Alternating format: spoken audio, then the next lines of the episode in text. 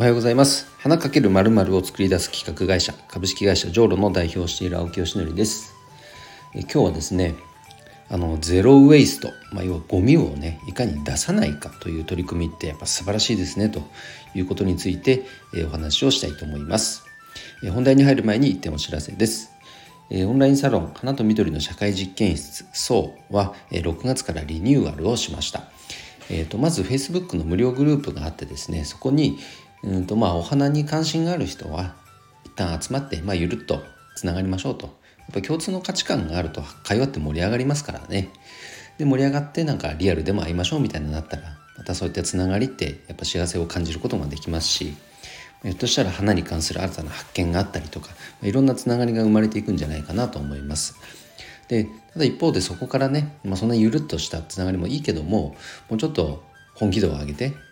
ビジネスにしたいとか何か企画プロジェクトを立ち上げたいとかそのように考えている方も中にはいらっしゃると思いますのでそういった方は、えっと、スラックの方に移行していただきます。それはあの月額1500円の、えっと、クローズドコミュニティになるんですがその中では、えー、業界の専門的な勉強ができたりとか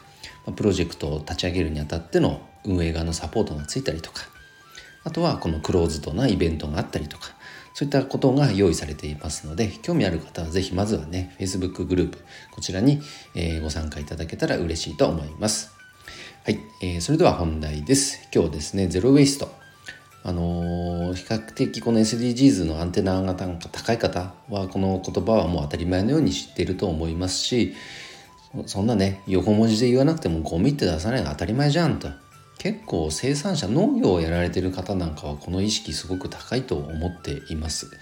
あの各うちも青木家もですねあの昔からりんご農家をやっていまして僕は婿に入ったので、まあ、僕がやってるわけじゃないんですけど婿に入ってこの青木家というのはあのりんご農家をやってましてやっぱりその極力ゴミを出さない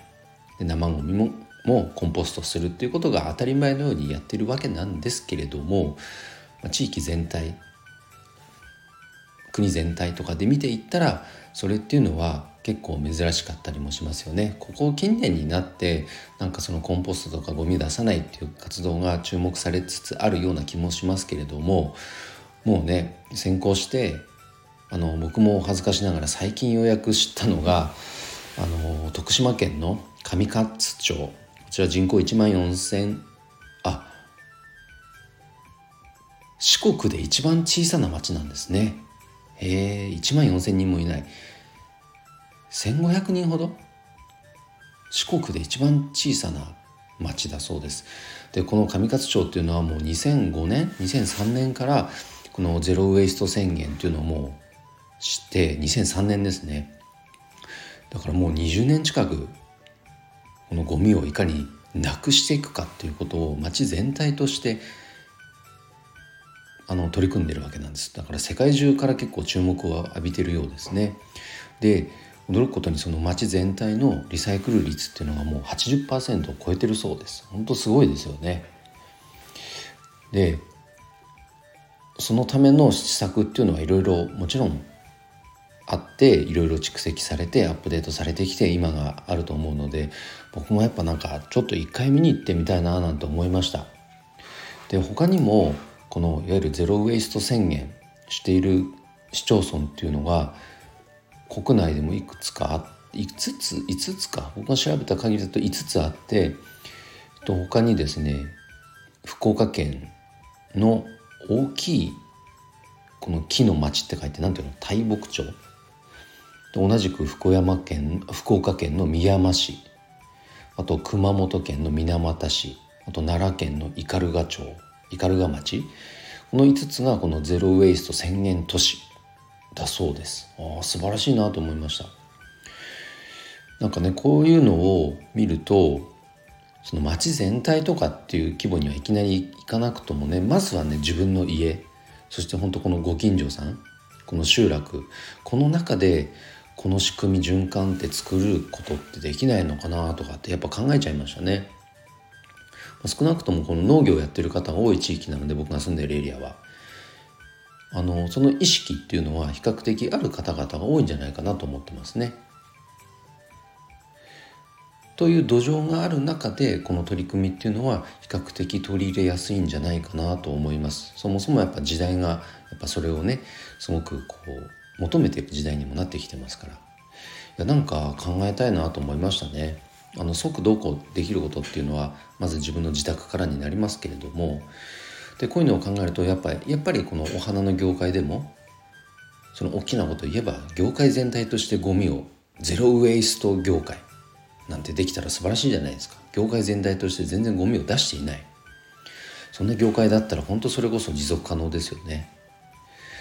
まあ、その一つに、まなるかなというのが、ま、僕がやってるステムンという廃棄されている茎をね活用したあの商品開発のプロジェクトなんですけれどもだからそのステムンというのはあくまで素材ですからあの廃棄される茎ですからね今一段第1弾として器を作ってますがそれは本当第1弾に過ぎずもっとそれをね活用してできることっていうのはどんどん生み出していきたいと思っています。でその時にその輸送とかってわざわざしなくても例えば長野県だったら長野県大阪だったら大阪福岡福岡とかその地域地域で出る茎っていうのは必ずあるわけなんでその地域でできることっていうのを何かねサポートしていけるような仕組みにできたらいいなと思っています。はい、いやしかしねこのゼロ・ウェイストって本当素晴らしいですね。これができたらあのー、なんかその今僕らが作ってしまった未来へのツケこれを軽減することができるかもしれない。そう思いました。でゴミゴミ焼却処理場も奈良県のその斑鳩町町斑鳩町ではもう廃止したみたいですね、